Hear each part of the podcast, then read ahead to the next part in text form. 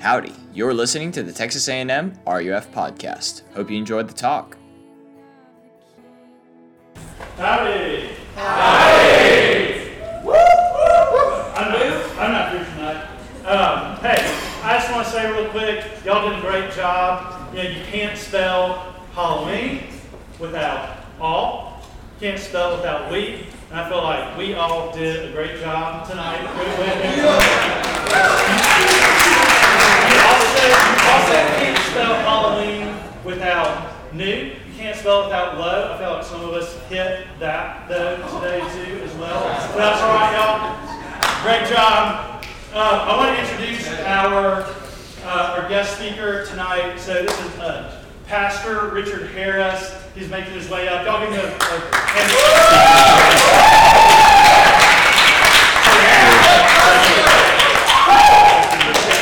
Move it around wherever you want. Uh, so Richard is the senior pastor of Christ Evangelical Presbyterian Church in Houston, Texas.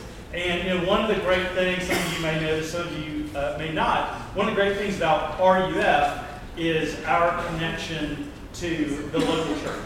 That we're not just kind of out here doing whatever, that we're actually connected to the body of Christ in Houston and Austin and Dallas, all over. Um, and Christ EPC is one of those churches that has been very supportive of this ministry. And so thank you so much for everything y'all do uh, to support us. And uh, so y'all give Richard your attention as he brings God's word to us. Thanks. Thanks, man. Well, howdy, as I was supposed to say. All right. So it is, uh, it is a joy to, to be here with you, an honor to get to, uh, to preach God's, God's word to you. And so, let, you know, a few folks here are, um, I'm actually their pastor back in Houston, and, um, and so they'll, they won't believe it that I'm actually going to preach on all of those verses. They, they won't believe that's possible, and if you guys to get out before midnight. But, but we're going to do that, okay? We're going to do that. And uh, so William, William gave me a, a strict time limit. He said I had at least, he said I had no more than an hour and a half. He said that's, that's the normal thing, right? Normal hour and a half. All right, very good. Well, let's let, let's jump in. Let me read. Let me read God's word, and then uh, then I'll pray for us. And so, hear now God's holy, inspired, inerrant, authoritative, sufficient, life-giving word. Begin reading in Genesis chapter eight, verse twenty. Then Noah built an altar to the Lord, and took some of every clean animal and some of every clean bird, and offered burnt offerings on the altar. And when the Lord smelled the pleasing aroma, the Lord said in his heart, I will never again curse the ground because of man, for the intention of man's heart is evil from his youth. Neither will I ever again strike down every living creature as I have done. While the earth remains, seed time and harvest, cold and heat, summer and winter, day and night shall not cease. And God blessed Noah and his sons and said to them, Be fruitful and multiply and fill the earth. The fear of you and the dread of you shall be upon every beast of the earth, and upon every bird of the heavens, upon everything that creeps on the ground, and all the fish of the sea. Into your hand they are delivered. Every moving thing that lives shall be food for you. And as I gave you the green plants, I give you everything. But you shall not eat flesh with its life, that is, its blood. And for your lifeblood I will require reckoning. From every beast I will require it, and for man. From his fellow man I will require reckoning for the life of man. Whoever sheds the blood of man, by man shall his blood be shed. For God made man in his own image. And you be fruitful and multiply, increase greatly on the earth and multiply in it. Then God said to Noah and to his sons with him, Behold, I establish my covenant with you and your offspring after you, and with every living creature that is with you, the birds, the livestock, and every beast of the earth with you, as many as came out of the ark. It is for every beast of the earth. I establish my covenant with you, that never again shall all flesh be cut off by the waters of the flood, and never again shall there be a flood to destroy the earth. And God said, This is the sign of the covenant that I make between me and you, and every living creature that is with you, for all future generations. I have set my bow in the cloud, and it shall be a sign of the covenant between me and the earth. When I bring clouds over the earth, and the bow is seen in the clouds, I will remember my covenant that is between me and you and every living creature of all flesh, and the waters shall never again become a flood to destroy all flesh. When the bow is in the clouds, I will see it, and remember the everlasting covenant between God and every living creature of all flesh that is on the earth. On the earth. And God said to Noah, This is the sign of the covenant that I have established between me and all flesh that is on the earth. This is the word of the Lord. Thanks be to God. And it's absolutely true. It's given to us in love for our good. So please join me in prayer. Heavenly Father, thank you for your word. We pray now that you would give us ears to hear and eyes to see. Give us hearts that are tender and are ready to receive your word. May you teach us and rebuke us and correct us and train us in all righteousness. That we may become complete, equipped for every good work. Lord, please write these truths upon our hearts, we ask. In Jesus' name, amen. All right, so that's a long passage, and uh, we're going to outline this text with four key words, and I'll, I'll highlight each of these four key words as we, as we come to them while we work our way through uh, this text. And so, but I want to start with just the first two words. The opening phrase of chapter 8, verse 20, then Noah. Then Noah. And if you guys have been part of this Genesis series, you know that, that the context is that, um, that whatever comes next is going to be the first thing that Noah does whenever he leaves the ark. Right? Then Noah. That's going to be the first thing he does when he leaves the ark for the first time in over a year. Okay, so think about that. Try to imagine, if you can, okay, being, being shut up in, in an ark just with your family and uh, with these animals uh, for over a year. I don't know if you can think about that, if you can really wrap your mind around it. I, I think that if you're like me, then we probably thought that just a few weeks of uh, quarantine uh, with COVID uh, were bad enough. But if you were shut up in the ark for over a year, what would be the first thing that you did whenever you got out? Now think about that. This is very significant because Noah wasn't just stepping out of the ark, he was stepping out of the ark after a year, and he's stepping out of the ark into a completely new world. Everything had been destroyed. Everything had been wiped out. So think about everything that needed to be done. Like everything. I mean, you need to build, need to build houses and prepare fields, find food. However, what does Noah do first? What, what does Noah prioritize? So that, that first key word is the word altar. Altar. Now you may think altar. Okay, well that's a very religious word, a very churchy word. It's a very Bible word. Um, and, and, if you've been in this series through Genesis, you've, you've already heard about sacrifices and offerings being made, but this is the very first time the word altar appears in the Bible. And so look, look at verse 20 again. Then Noah built an altar to the Lord. So as soon as Noah, steps out of the, the ark after being in there for a year, he gets busy building, but he's not building a new house, which would have been important. It's okay to have a house. I have a house. You ought to have a house one day. George, where were you at, George? Don't live in your van that you said this van you're looking for. live in a house, okay? Keep living in the house. Would it be good for him to build a house? But that's not what he does. Instead, Noah prioritizes what is best over what is good. And Noah prioritizes worship. So look, look at all of verse 20. Then Noah built an altar to the Lord and took some of every clean animal and some of every clean bird and offered burnt offerings on the altar. Okay, so once again, try to put yourself in Noah's shoes. On the one hand, he had been mercifully spared from the flood waters of God's judgment.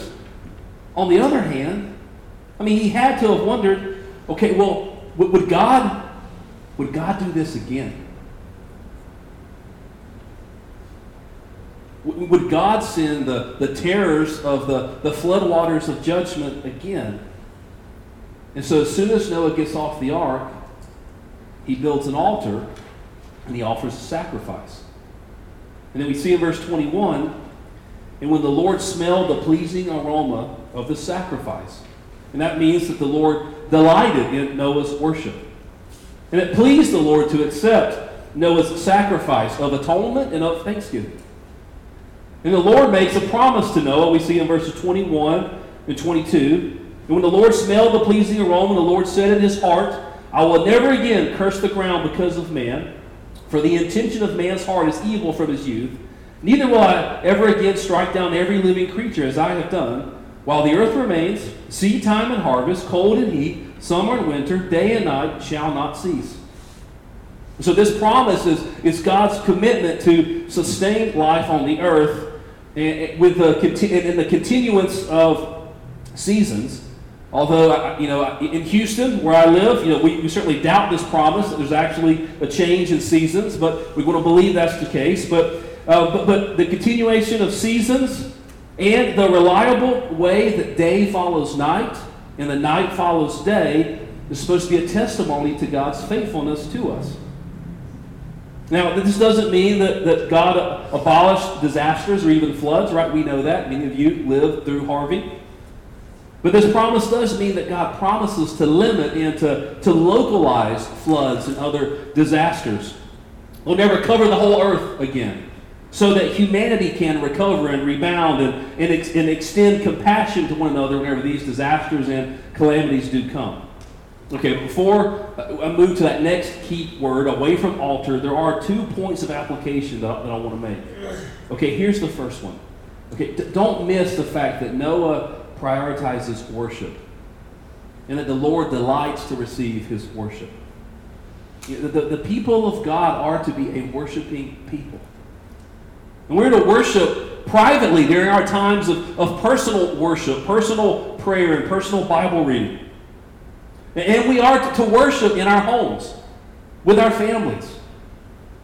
You know, one day, I, I hope you will do this. You'll see, uh, one of the great delights of my life is being able to sit around my table with my bride and with my children. And we're terrible singers, but, but to sing terribly together, to sing hymns terribly together, to open the Bible, to read it, to talk about it briefly, and then to pray, to pray for the, the prayer requests that we have. And so, so we're, we're, to worship privately, we're to worship in our homes, with our families, but we're, also, we're most certainly to prioritize Lord's Day worship. Sunday after Sunday after Sunday with God's people.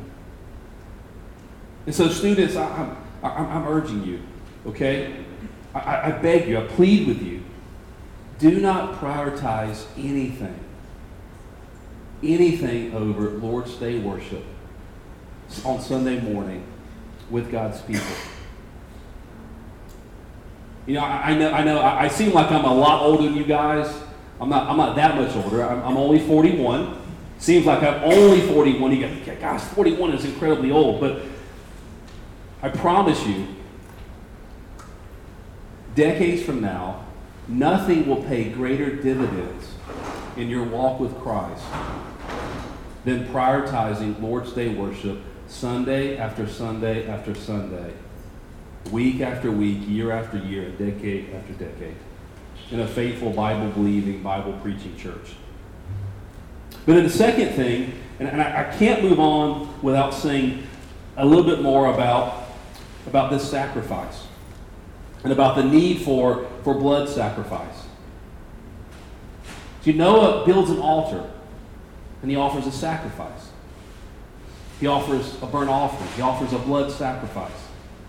Pastor Joel Beeke says, Blood sacrifice is the only way for sinners to come before God. We saw this with Adam you guys saw this with Adam back in Genesis 3.21 when God killed the animals to, to clothe Adam and Eve in the garden. You saw it with Abel in Genesis chapter 4, verse 4, that Abel brought forth animal sacrifices as his offering to God. And so, why is blood necessary? Well, it's because our sin deserves death.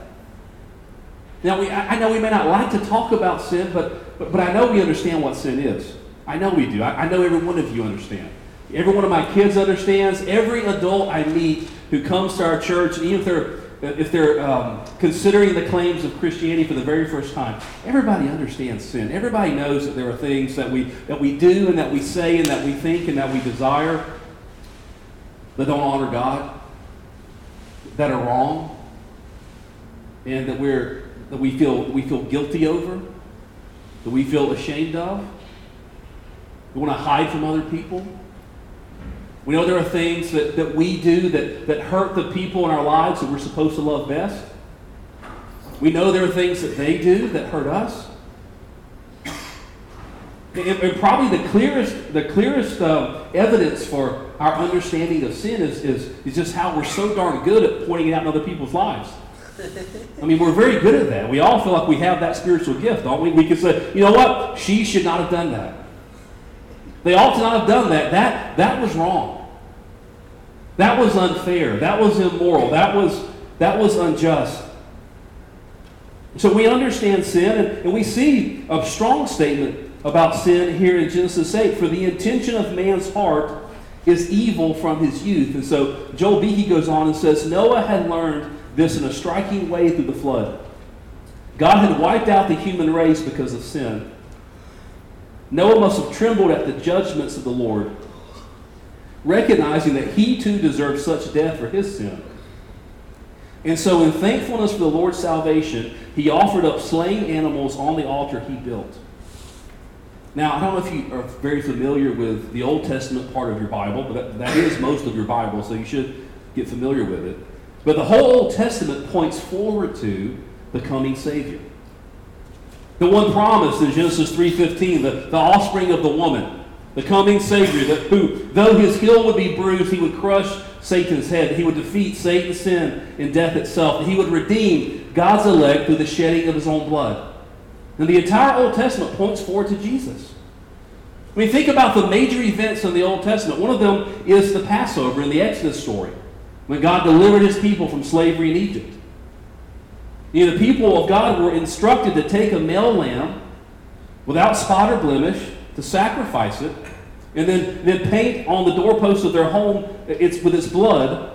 And the people were redeemed. They were set free from slavery in Egypt by the blood of the Passover lambs. And then later, the blood of sacrificed animals uh, was continually offered on the altars in the tabernacle and then in the temple However, that blood was never able and was never truly intended to cleanse the people from their sin. That the blood of all of those animals ultimately pointed forward to the Savior and the Redeemer who was to come.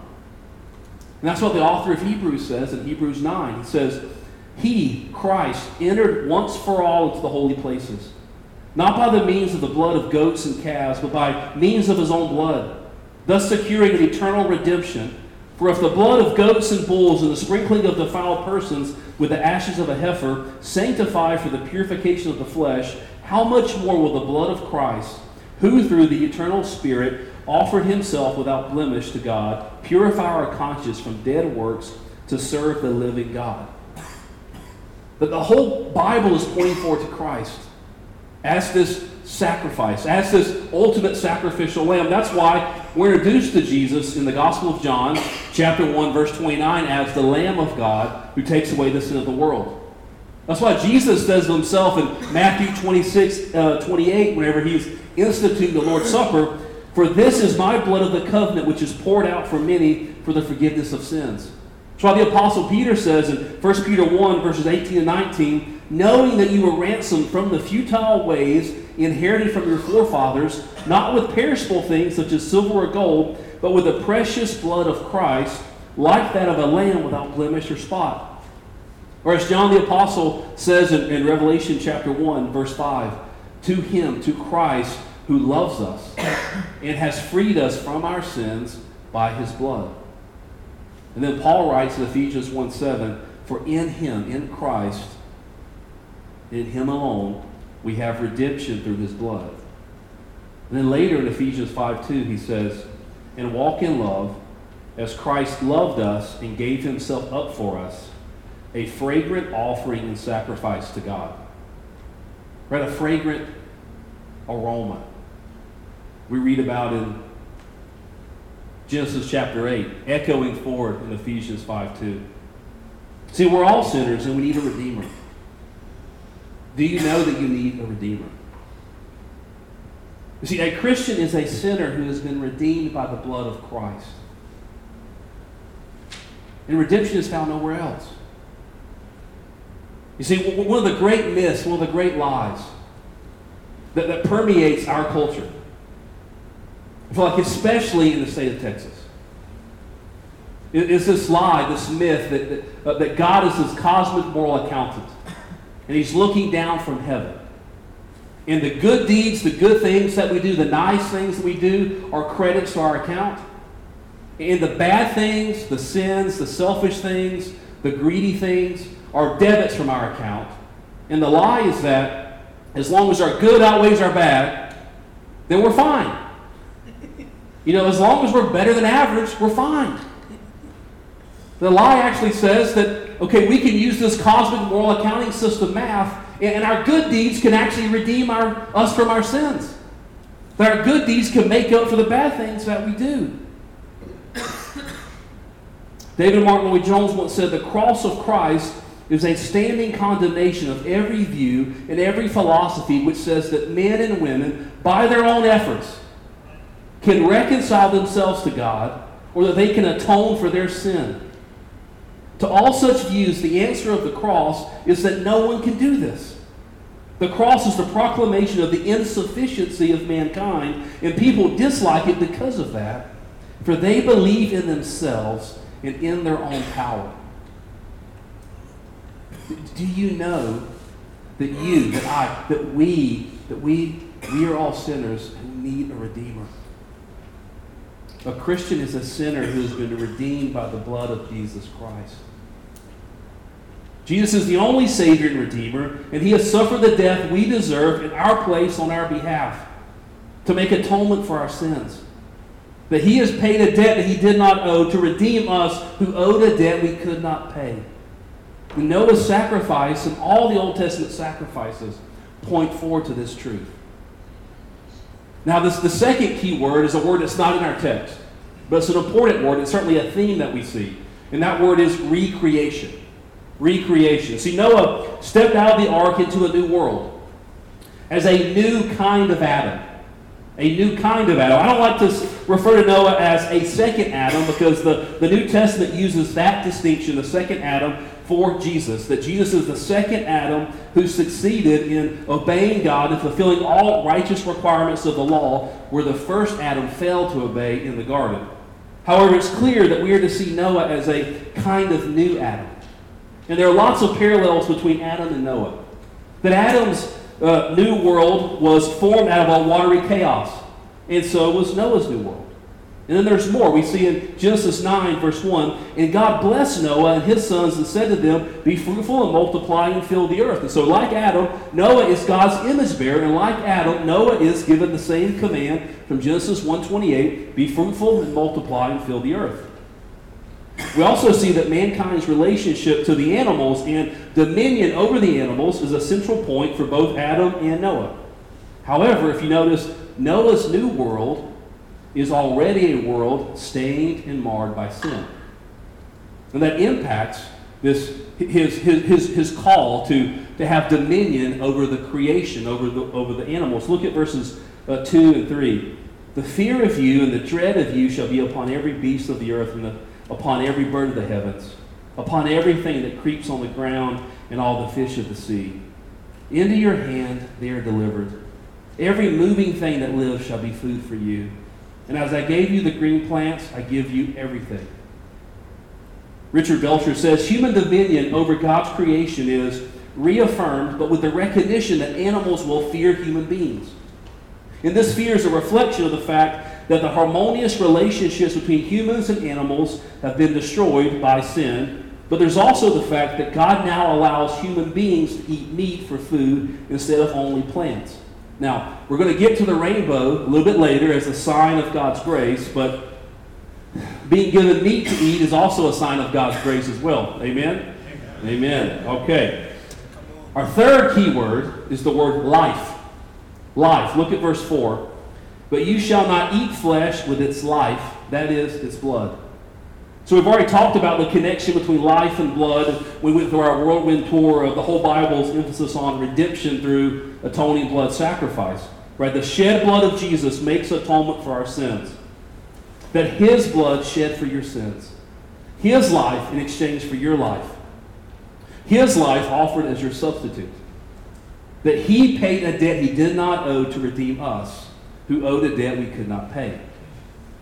But the practical implication of Genesis 9 4 is less about how much to, to cook your steak. I recommend medium rare. Uh, but it's less about that, and it's more so that humans are not to be savages.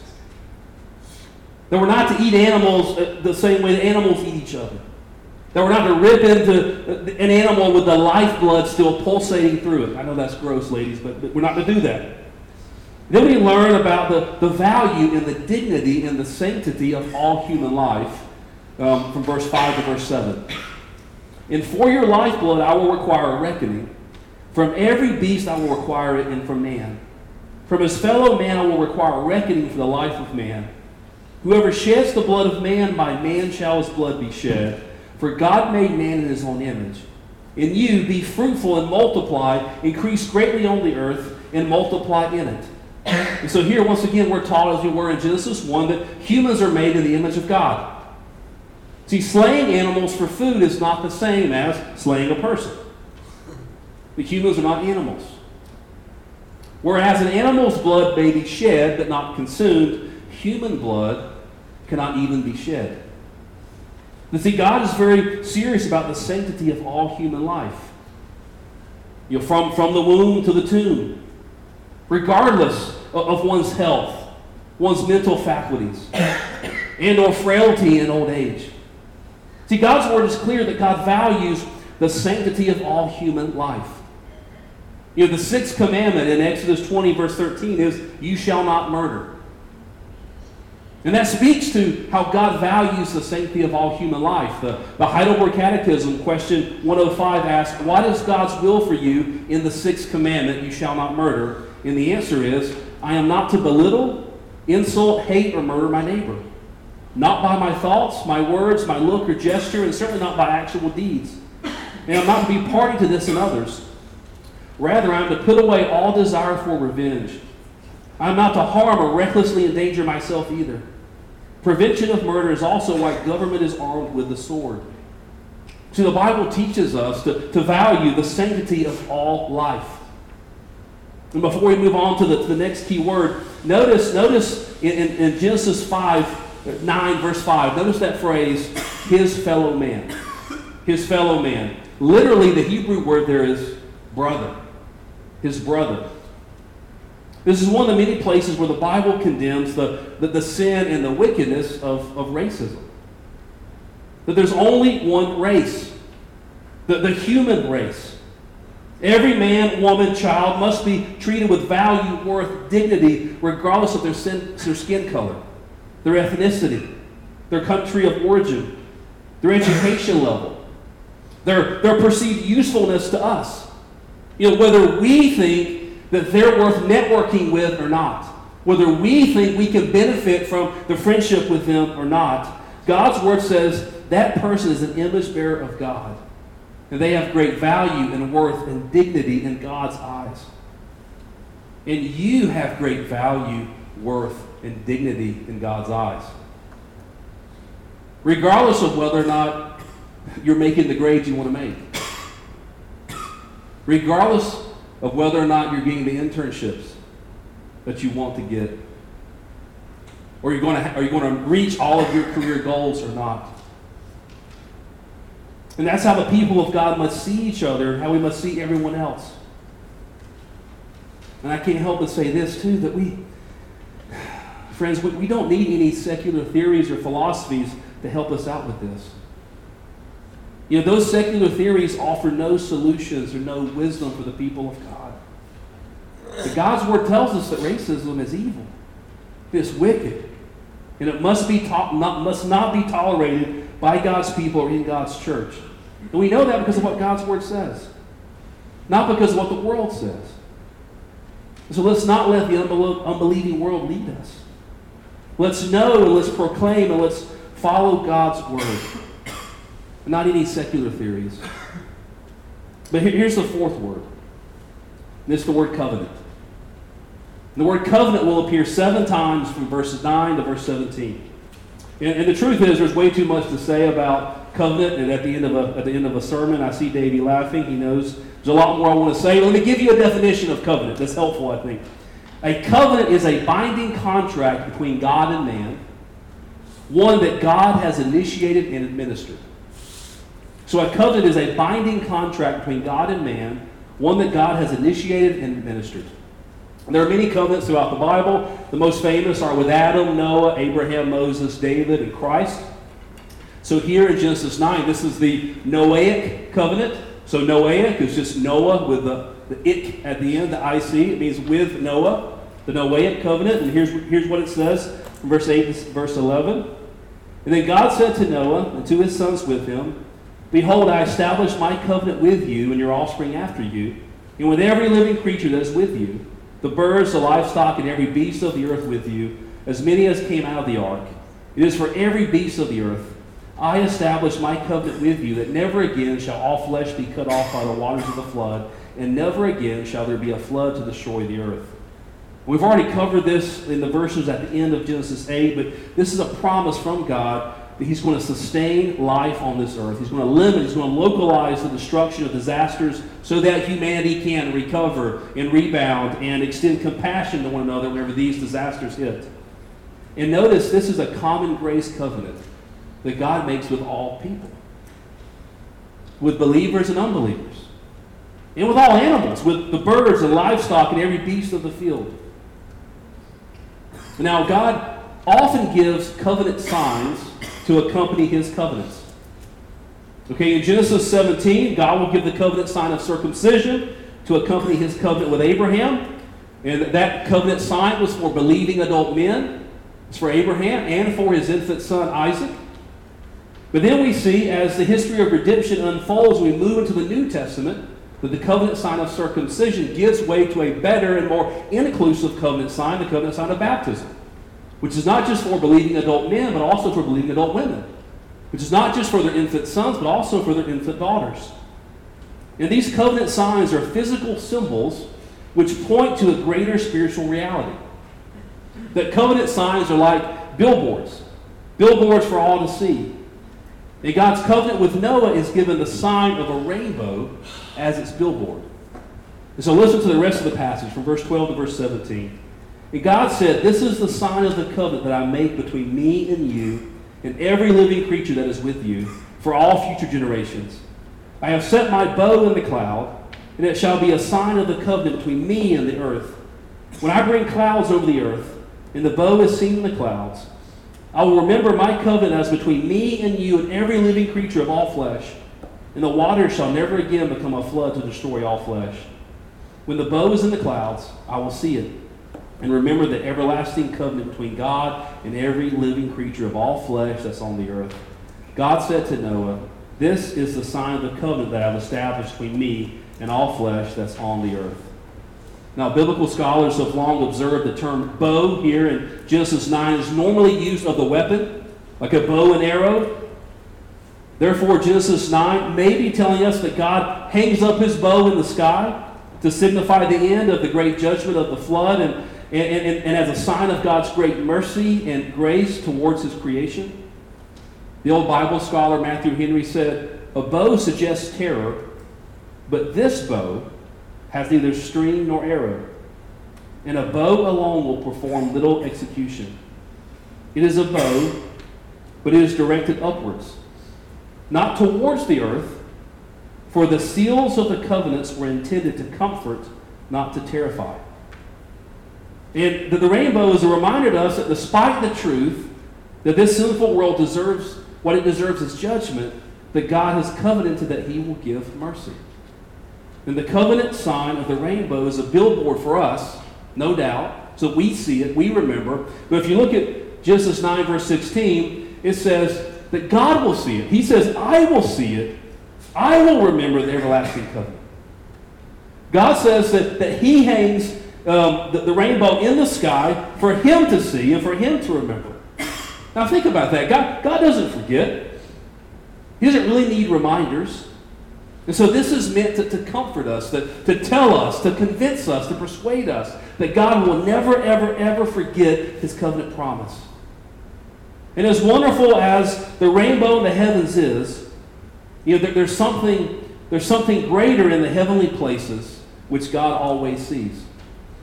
There's something greater in the heavenly places that God always sees that's ever before him. Which reminds God as if he needed reminding, but there's something greater in the heavenly places which God always sees, which reminds God of the grace and the forgiveness and the love he has for his people.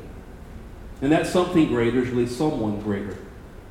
It's the resurrected and risen Lord Jesus Christ who is ascended to God the Father's right hand in the heavenly places. And when God the Father looks on Jesus, he sees his wounds. He sees the wounds in his hands and his feet and his side. And he's reminded that his son purchased and secured salvation and forgiveness for all who trust in him. You see, we, we, we've covered a lot of territory tonight. William gave me a lot of verses, so we covered a lot of verses. So if, if you've been lost in all that, hear this. Dear Christian, hear this. Your sins have been nailed to Calvary's cross, and you bear them no more. You have been redeemed and washed clean by Jesus' shed blood. As Charles Wesley's old hymn puts it, five bleeding wounds he bears, received on Calvary. They pour effectual prayers, they strongly plead for me. Forgive him, oh, forgive, they cry, nor let that ransomed sinner die. Amen. Let's pray. Father God, we thank you for your word. We thank you for its authority. We thank you for its sufficiency. And God, we, Lord, I pray that for those of us who, who needed to be, to be challenged and perhaps even convicted by your word, that, Lord, that you would do that. But I also pray, Father, that your word would be a sweet, a sweet and tender comfort for those of us who need to be comforted by it. Thank you for your word. Please impress these truths upon our hearts, we ask in Jesus' name. Amen. We hope that you enjoyed this episode of the Texas A&M RUF podcast. If y'all are interested in joining us for a future worship night, we would absolutely love to see y'all at All Faith Chapel uh, on the north side of campus across from Sbisa at 8 p.m. on Wednesdays. Go ahead and follow at AggieRUF on Instagram for updates about any other events that we might be putting on throughout the semester. Uh, thank y'all so much for listening, and we hope to see y'all around sometime.